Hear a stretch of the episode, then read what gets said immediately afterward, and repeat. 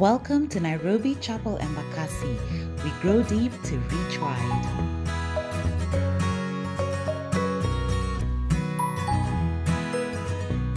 One of the things that came to mind, and I'm honored to be speaking at the tail end of the anniversary month, Mujipigie Makofi, three years, three years in. And I thought to myself, anniversaries, birthdays, even New Year's does something to human beings.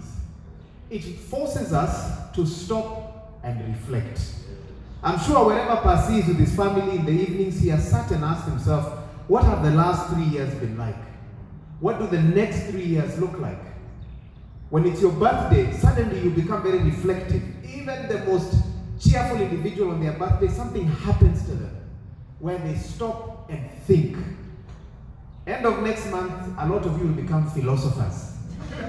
You start reading books about New Year's resolutions. In the car on the way here, my wife and I are actually discussing what have we, at least there's one thing we have ticked, we are happy we have done this year. But then there are other things. It's just who we are. And so I thought to myself, is it time for this church? And is God asking me to speak to this church at a time when they are reflecting on what they really should be reflecting on? Now, when I was uh, thinking about this yesterday, I had no idea what the last three years have been like, what the next couple of years will be like.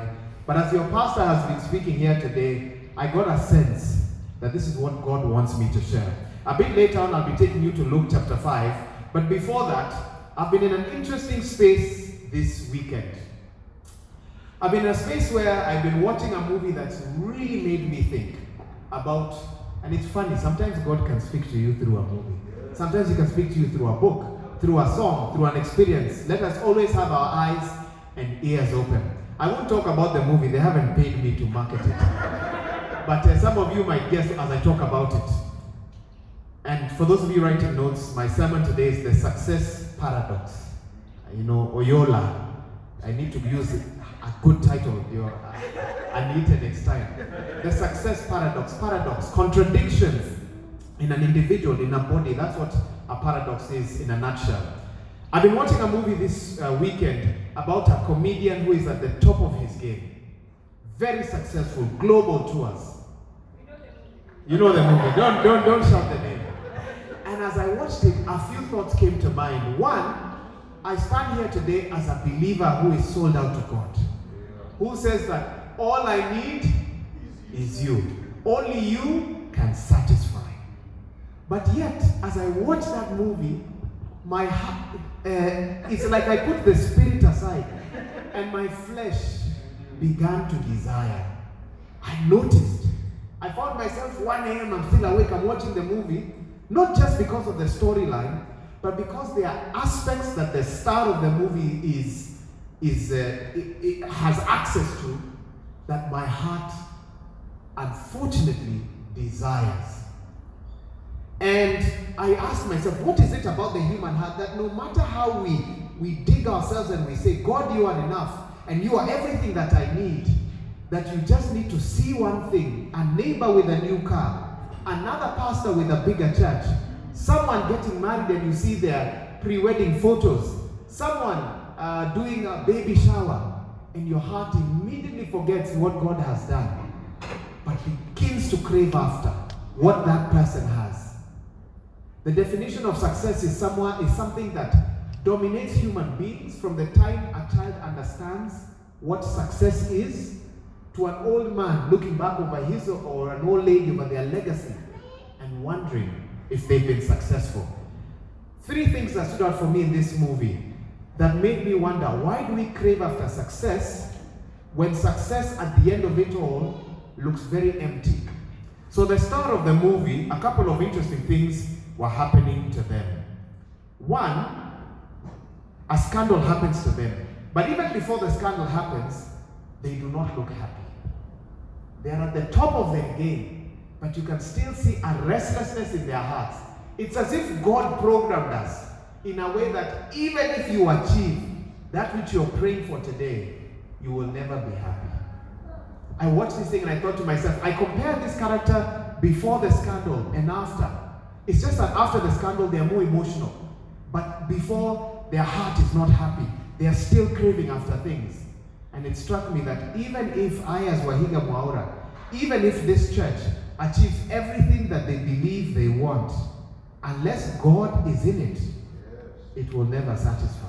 The second thing that I noticed from this movie, it felt like the more successful the star got, the more isolated they became.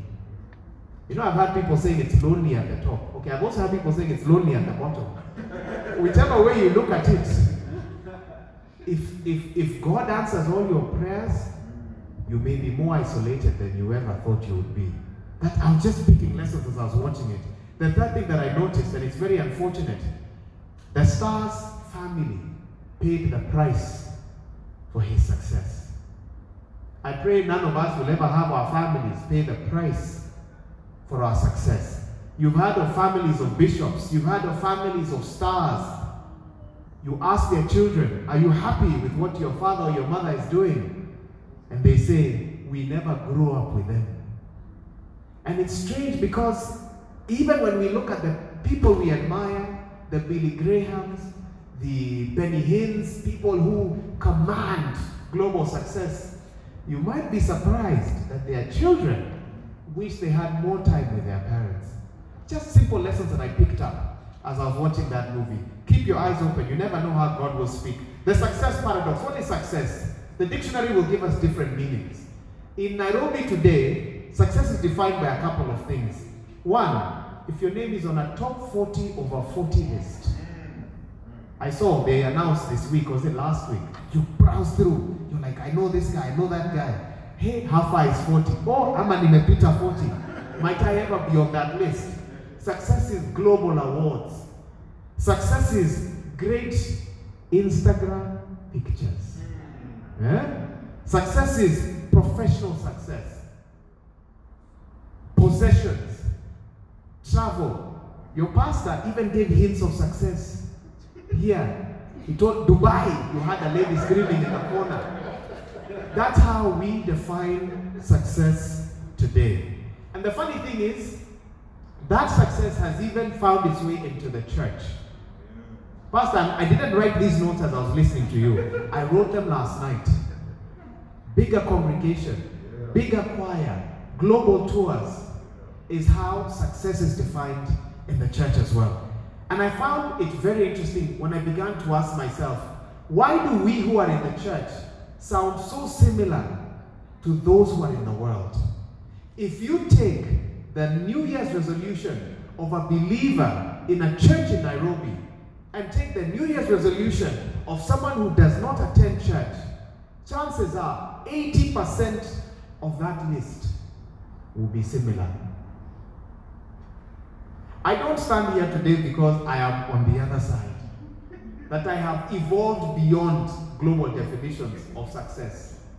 I stand here today because just like you, I ask myself, if Christ is my all in all, if to live is Christ and to die is gain, why am I so triggered by what I see, by what I hear in the world around me?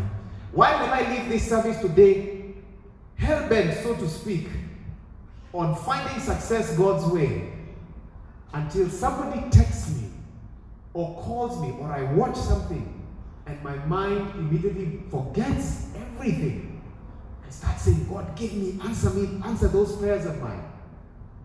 That's the only way I'll be happy. Before I get to the scripture, someone did a study in the States about 21 challenges that the modern church is facing. I mean, that stuff was mind blowing. Pastor, I'll send you the article. I, I, this is uh, me declaring that I have not plagiarized. I'm trying to finish my thesis. So I'm very aware of that right now. And four things. You know, I sometimes wonder if we face greater trouble as Christians today than some of the those in the earlier church did. Now, don't get me wrong. Those in the earlier church faced beheading, expulsion, they were going to be, some of them were cast from their families, never to see your mother, father, brother, sister, husband, wife again. They paid a heavy price for the gospel. But there are things they did not go through that we go through today. And in many ways, we've put ourselves in that situation. The first challenge that the modern church and many believers here face which unfortunately then affects how we view success, is one biblical illiteracy. A survey was carried out in America that said 82% of Americans, America is the, the measuring stick of, of faith in that when you say an American pastor is coming, you fill your church. We believe that the gospel comes from Israel, somehow through a white pastor in America, here to us. It's unfortunate, but it's the truth. I remember whenever hear a, a foreign pastor is coming, I'd be more keen. I feel like they carry a, a more real word. Yet we are told that 82% of Americans believe that the Bible says that God helps those who help themselves. Another 50% of graduating high schoolers in America think that Sodom and Gomorrah, I actually thought this, this was a joke, were husband and wife. Can you believe it? We live in a society, we live in a church that is biblically illiterate. And that is why when the world presents to you what success is, because you have nothing to compare the world's definition with, because you haven't soaked yourself in the Word of God, then you will be taken by every wind and every fad that comes your way. Second thing, very quickly, a challenge that I think early believers did not face that we face here today social media. Now, social media is good. He talked about podcasts. I know people like my wife use social media for good, sharing the gospel through their music. Once in a while, I'll uh, copy paste a, a, a nice quote from somewhere and put it there and say, Praise God, and that sort of thing. But we know by and large, social media is redefining what we consider as priority, as good, and as bad. And it's getting into the church, and it's even forcing pastors to take pictures with crowds so that you draw attention. You want to take a, you, I see guys, selfie. There's pressure. And that pressure, unfortunately, is making it very hard for God to speak to some of us. The third thing that I saw, a culture of consumerism that began in the world and has found its way into church. And by church, don't think of a building. Think of you and I. What am I saying? Church shopping. What am I getting from the church that I'm going to? I must get something today. So people choose churches that fit them and match their checklist of preferences. So we have many problems. One, we're not reading the Bible. Instead, we're on social media 24 7. Social media is changing how we think. Even where I go to church, even where I go and minister, hakuna crowd hapo siendi. I- I've been called to sing, I lakini hiyo, ah, ah, ah, ah, that's not my standard. I've been called to give, ah, but that ministry is not going anywhere. It's a big problem. And finally, as a modern church, we have a great aversion to commitment. You know, there was something about believers of those days that when they were all in, they were all in. But ask your pastor today what he has seen in terms of commitment. I run a small media fellowship. I've run it for eight years. What God has taught me. You know, in Nairobi we say, we say Nairobi teaches you character development. I have learned people don't like to commit. We live in a culture that loves options. We don't want to commit. I want to know that if I can go there, I can go there, I can go there, depending on how I feel. And that's why you have a dichotomy in your spirit. That you come to church, and yes, you soak in the Word of God, but the rest of the week when you're out there, the enemy is able to mess with you over and over and over again. And finally, it will determine how you view success, what you make your priorities, how you live out the rest of your life. And the sad thing is, when the enemy has done that to a majority of believers, we will never be impactful. Because we are so caught up. Yes, we have a measure of God. The fact that you're here today shows that you have a measure of God, you have an interest in God. But the truth of the matter is, God cannot use all of you because He does not have access to all of you. And thus, when you're making your resolutions as a church, as individuals, some of your resolutions are going to be God leaning, but a majority, any Tom, Dick, and Harry out there, will make the same resolutions. And so I began to ask myself when I look at the Bible, the book of Luke, chapter 5, from 1 to 11, I have shared this message so many times. This particular scripture, I think I need to, I need to hang it on my wall. It speaks to me every time in a new way. Let me take you there so that nobody says the preacher was biblically illiterate. Luke chapter 5, verse 1 to 11 says, One day, as Jesus was standing by the lake of Gennesaret, the people were crowding around him and listening to the word of God. He saw at the water's edge two boats left there by the fishermen who were washing their nets. He got into one of the boats, the one belonging to Simon, and asked him to put out a little from the shore. Then he sat down and taught the people from the boat. When he had finished speaking, he said, Simon, put out into deep water and let down the nets for a catch. And Simon answered, Master, we've worked hard all night. We haven't caught anything. But because you say so, I will let down the nets. And when they had done so, they caught such a large number of fish that their nets began to break. So they signaled their partners in the other boat to come and help them. And they came and filled both boats so full that they began to sink. When Simon Peter saw this, he fell at Jesus' knees and said, Go away from me, Lord, I am a sinful man. For he and all his companions were astonished at the catch of fish that they had taken. And so are the others, James and John, the sons of Zebedee, Simon's partners. Then Jesus said to Simon, Do not be afraid. From now on, you will fish for people. So they pulled their boats up on the shore, they left everything, and they followed him. This scripture is remarkable because, in many ways, you can put yourself in the shoes of Simon. And there are many responses you could have had to the Lord Jesus Christ. Let's go line by line. So, Jesus is standing by the lake of Gennesaret, and we believe today that Jesus is everywhere.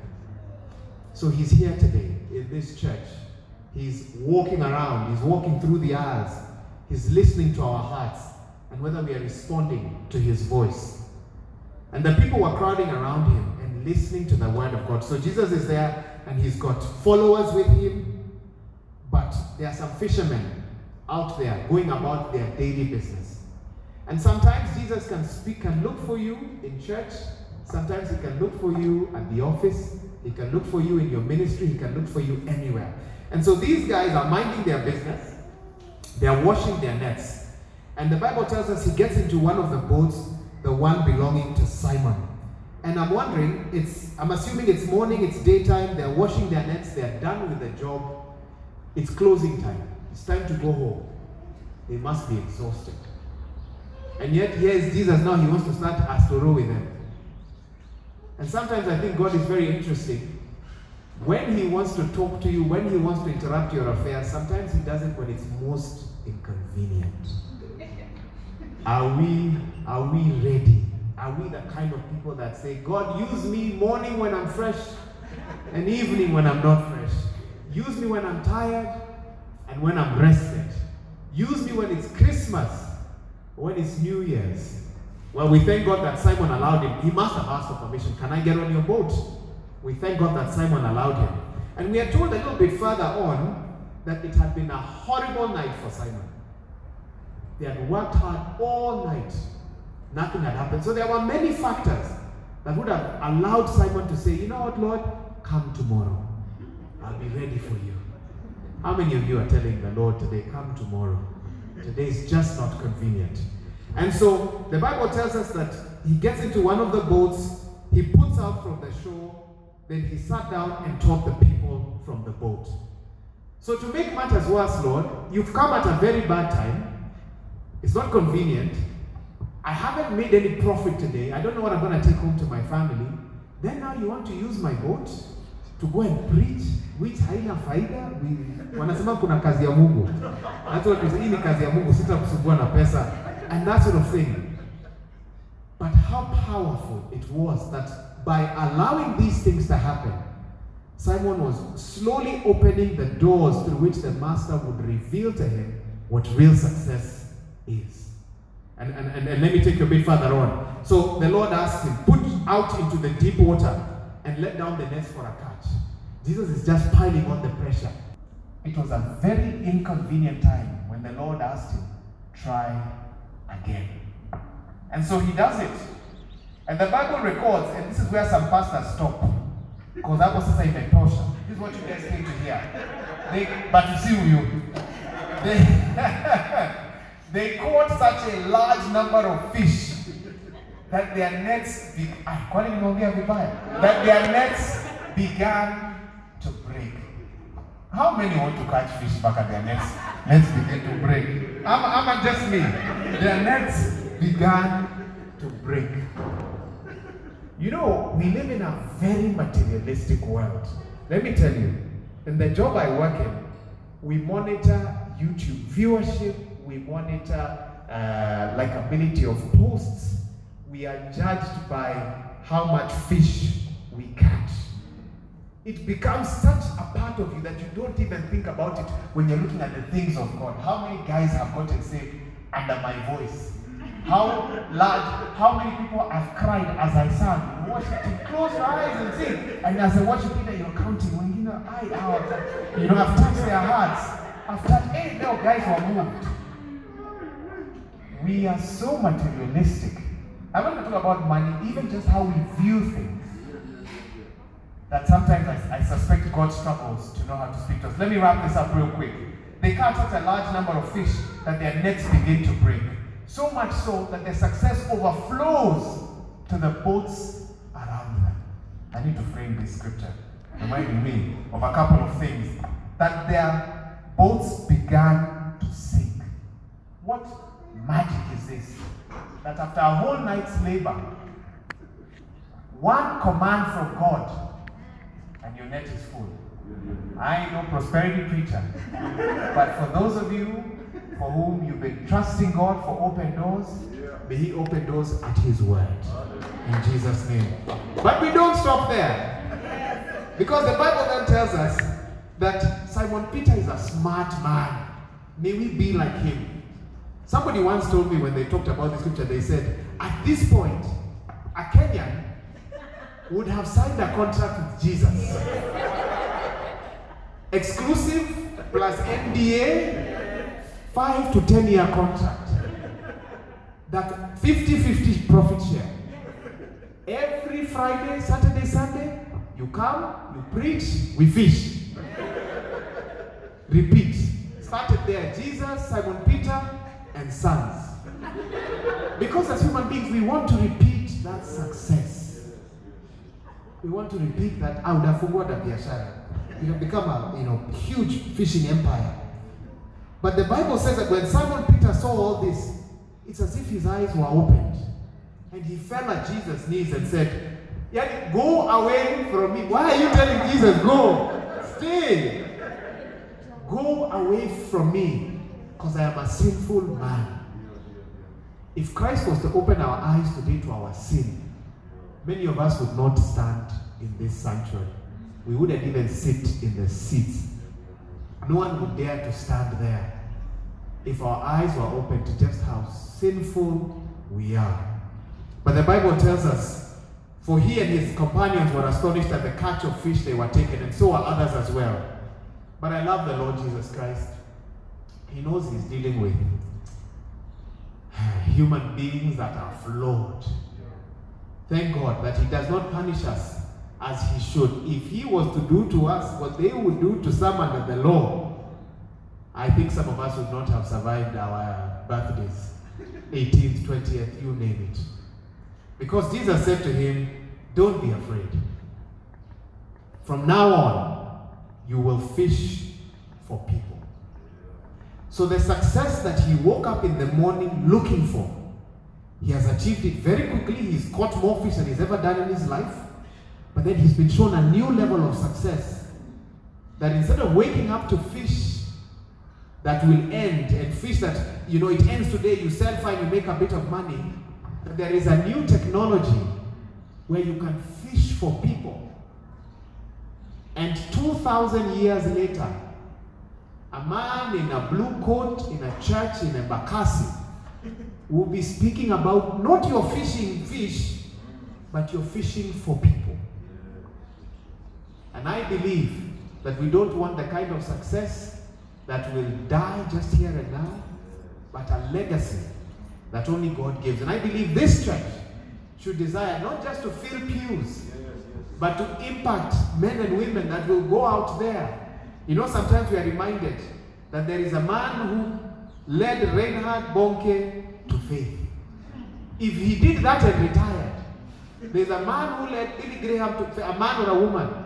You, you prayed for that one guy, you retire. Because the impact of the man or woman you've touched will outlive generations.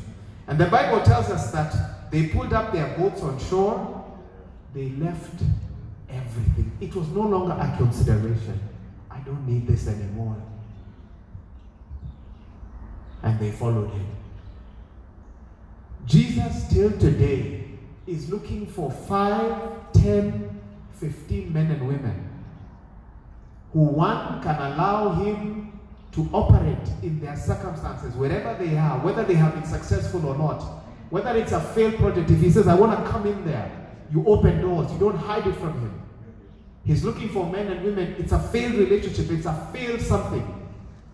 He wants to do something in there. You open doors for him. Then he shows you new levels that you've never imagined. But you have to ask yourself if you want success God's way, are you ready to do it on His terms? Are you ready to do it His way? Is this church ready to do it His way? Or are they going to try and copy what everybody else is doing, which is what we do here today, unfortunately? The Bible tells us in closing in Romans 12, verse 2, a word that is so familiar to many of us, but we have to keep fighting it because of our flesh. Do not conform to the pattern of this world. Whether it is success, whether it is love, whether it is whatever it is, career, do not conform to the success of this world, but be transformed by the renewing of your mind. Then you'll be able to test and approve what God's will is His good, pleasing, and perfect will. I bring two messages here today as I close. One message is to individuals here today. All of you are on a journey with ambition and drive to achieve that which you'd want to achieve in the short time that we all have on this earth. If you discover what success God's way is, you will do exceedingly abundantly beyond what you can imagine in Him through that. It's hard, it's not easy. I don't bring a magic formula. But I tell you that if you follow the steps that Simon Peter followed, he was awake and alert. He realized something was changing. He grabbed the opportunity, and his life was never was never the same again. May that be said of some here. But I also speak to this church on this anniversary, a time of reflection. May you be reminded once again what you are called to do as a church. May God confirm and reveal once again. And I like, Pastor, you said the church is in an interesting space. So much has happened COVID, realignments, virtual, you name it. That the Master, whether you are 20 or 200 or 2,000, may know that when he steps down into Embakasi, there's a church where people are waiting upon him. There's a church where people want to hear him. There's a church where people are willing to be used. May that be said of this church.